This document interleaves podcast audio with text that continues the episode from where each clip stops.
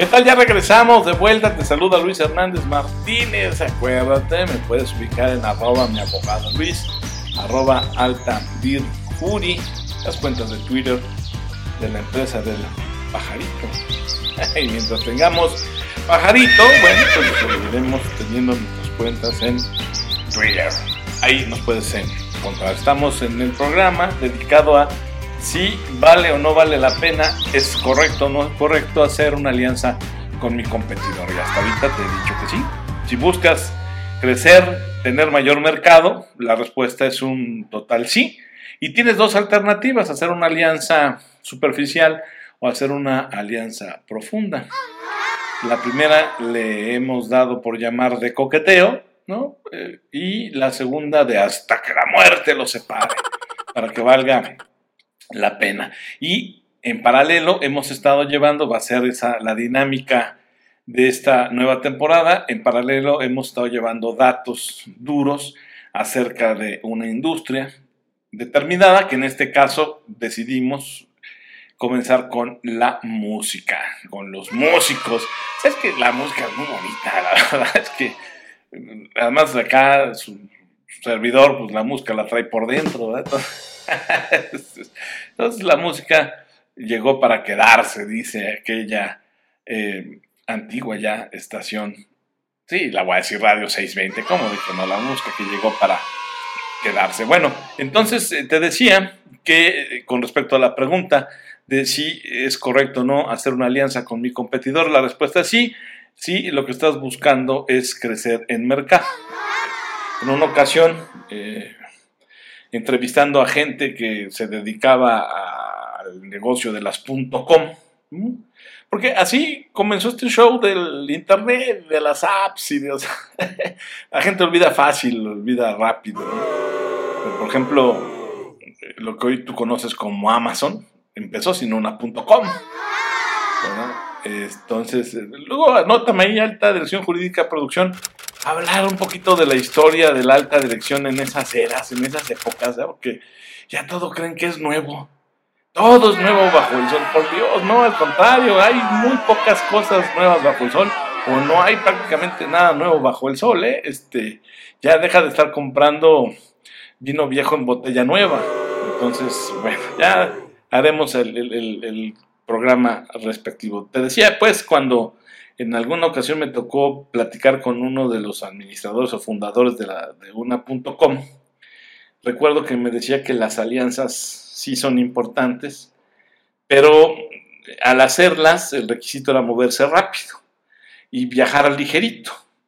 No le interesaban las sociedades grandes y por lentas, decía, con comités que tuviesen tres niveles de decisión ya que hayan atravesado ese blindaje de decisiones, entonces pues se pusieron a trabajar. Entonces esta, esta empresa este, que, sigue, esta .com sigue, se transformó, es un animalazo de, compañía, eh, se dedicó a crear asociaciones eh, flexibles eh, que le permitieran ver a sus competidores pequeñitos, porque hacían a veces alianzas con competidores al fin, pero pequeños, pero competidores, te digo, al fin, de manera tal que si les gustaba lo que veían, pues los compraban. Y si no les gustó o, les gustaba lo que saliera de esa alianza, pues vendían su parte. Entonces, este, así fíjate qué manera tan práctica de entender y analizar el, el negocio, te lo repito. Si tú quieres hacer alianzas con tus competidores, no te preocupes tanto por el tamaño de ellos, ¿no? Porque en realidad pueden tener una aportación o un valor agregado tan trascendente a tu negocio que a lo mejor en una de esas los terminas comprando. O si resulta que después de haberte lanzado a hacer una alianza con ese competidor, aparente competidor o competidor directo, no te resulta, pues vendes tu parte y se acabó, ¿no? Y cada quien su golpe, ¿verdad? Entonces, fíjate cómo este ejecutivo te sugiere a través de mi voz, de mis palabras, de los recuerdos, de, la interacción con él, que las eh, estrategias o las alianzas superficiales, que es de las que te estoy hablando ahora, en el bloque pasado te hablé de las profundas, hoy te hablo de las alianzas superficiales, se utilizan por las organizaciones que quieren crear opciones en industrias que cambian rápidamente. Esto también es importante que lo anotes. Las alianzas profundas suelen darse con mayor frecuencia en negocios, perdón, en industrias en consolidación y las, las superficiales donde pues cambian rápidamente. Ahí tienes el sector tecnológico, eh, donde pues estos cambios son mucho, muy vertiginosos y requieres también tú de tomar decisiones en esa misma velocidad.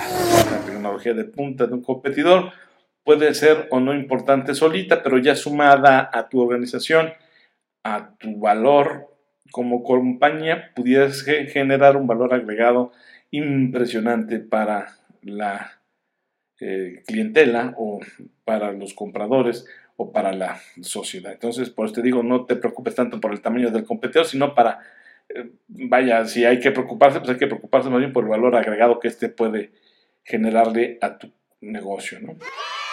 Entonces, eh, al hacer tú estas alianzas superficiales o, de mayor velocidad, obtienes de entrada, por ejemplo, un lugar en el consejo y probablemente vas a crear una opción para posteriormente, si esto funciona, comprar el resto de los títulos de esa, de esa sociedad, ¿no? Entonces, desde tal posición privilegiada, tú puedes evaluar pues que la administración de la firma, los prospectos de mercado y tecnología emergentes, ¿no? entre otros elementos que son fundamentales para tomar la decisión de si te quedas o no con la compañía o vendes tu parte. También considera que puedes estar interesado en formar una alianza profunda con un adversario, pero si no estás seguro con respecto a si las dos agrupaciones trabajarán juntas adecuadamente, entonces a lo mejor pudieras comenzar por un acuerdo superficial, sobre todo si tienes dudas, dudas muy serias con respecto a las diferencias culturales entre cada organización. Es lo que te decía en el bloque pasado, es muy importante que mm, analices, que ponderes con el tiempo que sea necesario si las diferencias culturales entre una empresa y otra son o no irreconciliables. Entonces, si no es el caso, adelante con la alianza profunda, pero si tienes dudas, un acuerdo superficial, quizás en un proyecto conjunto, pueda ser el primer paso. Si funciona, entonces vale la pena que le añadas algo un poco más complejo, e importante para seguir subiendo en intensidad de cercanía y meditar más adelante si das el paso de una alianza superficial a una profunda.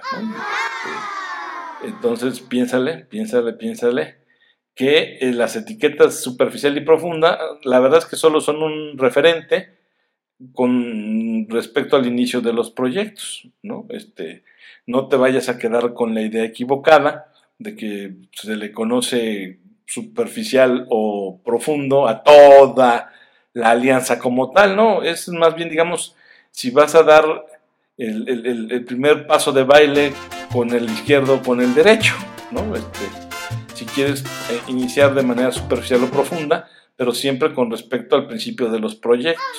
Es importante que te diga esto. Por eso debes tú, insisto, más importante de hacer el más hermoso de los contratos, que casi casi ya tu abogado lo quiere enmarcar, eh, en analizar si ambas compañías comparten códigos, este, eh, ética, eh, conductas, en fin, ¿no? Y ya si es el caso, darás el siguiente paso para entonces este, empezar a generar algo que valga la pena. Es decir, decía, hablando de música, cantaba el charro de Huentitán, hay que irse escalón por escalón, ¿no? Y entonces los acuerdos entre competidores pues no son un destino final. El acuerdo como tal no es el destino. Eh, es un escalón, son la serie de escalones, la escalera, ¿va? Para llegar a, algo más. Muchas empresas, muchas firmas que tienen una estrategia de alianza o construyen una red de asociaciones, lo que realmente poseen es una estrategia de compra en espera. Es decir, prefieren adquirir a sus asociados pero por una razón u otra no lo hacen. Entonces es más bien la estrategia, fíjate cómo embona en, su gran estrategia. Si entra un acuerdo de esta índole, le conviene estar alerta del objetivo estratégico de su rival anterior o del que antes era su rival y empezar a, eh, reflexionar con respecto a si quiere aprender de ti y luego abandonar el, trato, puede ser, ¿verdad? O lo que quiere es salirse del área del negocio en cuestión y esperar a que tú gradualmente tomes el control de la empresa, ¿no? del que está haciendo o comienza a ser tu socio, o a lo mejor pretende comprar, ¿no? o sea, tampoco subestimes, no hay, no hay enemigo pequeño.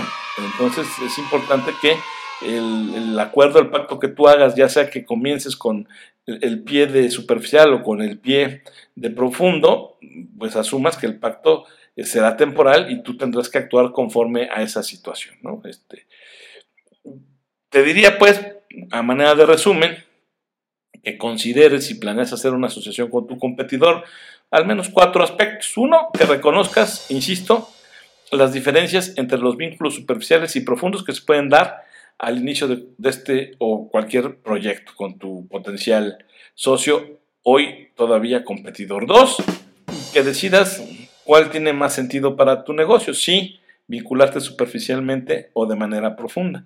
Insisto, si estás en una industria en consolidación y puedes ver el futuro con cierta claridad, entonces la alianza profunda podría tener más sentido. Pero ten cuidado porque es posible que te puedas equivocar de socio y quedes atrapado en una relación poco apropiada. Ya te lo dije también, ya te lo advertí en el episodio anterior. Entonces, de ahí que en ese sentido los acuerdos o los vínculos superficiales sean mejores cuando se quieren crear opciones a futuro pero no si se intenta alcanzar economías de escala o ampliar el alcance de la propia compañía. ¿eh? aquí tienes que analizar pros, contras y ponderar.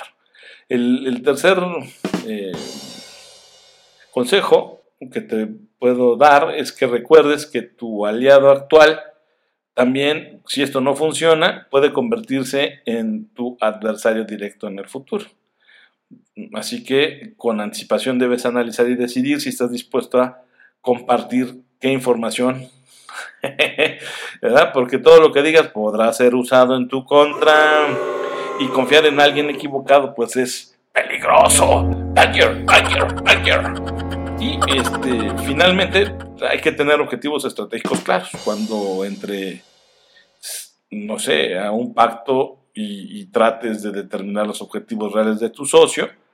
Es importante que por encima de todo tengas muy claro los objetivos estratégicos y también cómo va a estar el tema de las ganancias operacionales que se van a obtener a trabajar conjuntamente, por ejemplo, porque pues eso es lo primerito que, va a surgir, ¿no? Este, o los ahorros en costos, porque son las más comunes, son las más obvias, entonces sí es importante que le entres con claridad, por lo menos en cuanto a los objetivos estratégicos que tengan que ver con los ahorros en costos y con las ganancias operacionales, para que no sean entonces los primeros eh, motivos de discusión o discordia. Bueno, pues en cuanto a la pregunta del, episodio de hoy, del caso de hoy, del tema de hoy, si vale o no la pena aliarme con mi competidor. Claro, esto es mucho más profundo, tiene o requiere de mucho más información, pero con eso tienes para que por lo menos te llame la atención el tema y, comiences a investigar también por tu cuenta y por supuesto nos busques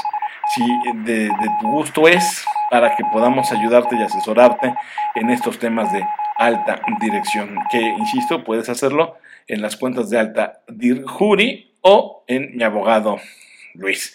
Y que también, por cierto, ya estamos en TikTok. Me dicen que mm, les recuerde que ya nos encuentran en TikTok y nos encuentran como mi abogado Luis. Y para cerrar, en cuanto al tema que también traemos en paralelo, los datos de la música o los datos de los músicos, quiero decirte que en el segundo trimestre del 2022, claro, todo esto con base o conforme a la encuesta nacional de ocupación y empleo.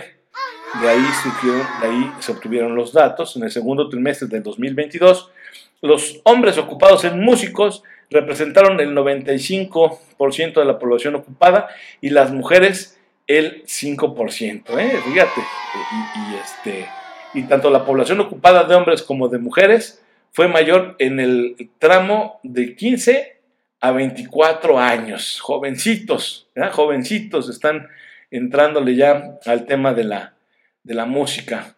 El mayor salario promedio fue de 8 mil pesos eh, mensuales, este, semanales, perdón, semanales, recibidos por hombres que van en el, en el rango de 25 a 34 años, mientras que el menor salario promedio fue de 4 mil pesos a la semana recibido por hombres de 55 a 64 años. Date cuenta cómo también aquí la edad para el sector de los músicos castiga.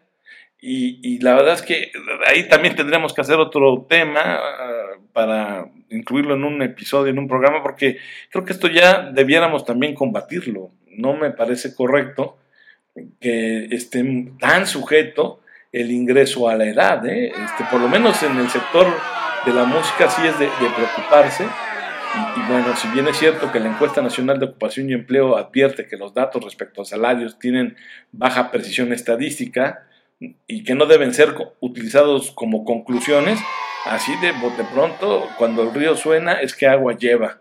Y lo que es verdad es que entre más edad tienes, en este país, por lo menos dicen las estadísticas, y ya lo estaremos revisando con otras industrias, por eso la importancia de compartirte estos datos. Parece ser que entre más edad tienes, menos vales, por lo menos para el mercado económico, y eso no creo que ya sea correcto. Eso también hay que combatirlo, urge, urge, porque como te veo, me vi, y como me ves, te verás. ¿Qué? ¿Ya viene la palabra? Ah, sí, claro, es que Recuerda, audiencia, te dije que también ya como diferenciadora esta temporada, después de estar hablando de, ciertos eh, datos con respecto a cierta industria, la producción de alta acción jurídica me iba a proporcionar una palabra y yo con base en esa palabra tengo que este, dar una canción, así es, escudriñar en mi repertorio personal a ver si me la sé y entonces, bueno, pues este, con eso dar el cierre al programa. A ver, pues, ¿cuál es la palabra? No, bueno, me la pusiste de pechito, a ver, diría que... Ah, no me preguntes por qué he sido bueno contigo, solo sé que eres mi religión. ¿Qué me importa si le llaman fanatismo? Sin ti yo no soy el mismo. Eres mi credo, me da sol al cielo, abrázame fuerte, mi trébol de buena suerte. Prefiero morir junto a ti a no verte. ¿Qué tal si me la supe? Por esto me despido. Luis Hernández Martínez te saluda. La autoría de esta canción, si mal no recuerdo, fue de Pato. Se la propusieron a Luis Miguel, no la quiso, la rechazó y se convirtió en un éxito en Pepe Aguilar o con Pepe Aguilar y Tiziano Ferro, me parece también y Grupo Capaz de la Sierra. Vive feliz, vive contento, sonríe, sonríe porque dicen, dicen bien, la vida es muy, muy corta. Hasta la próxima.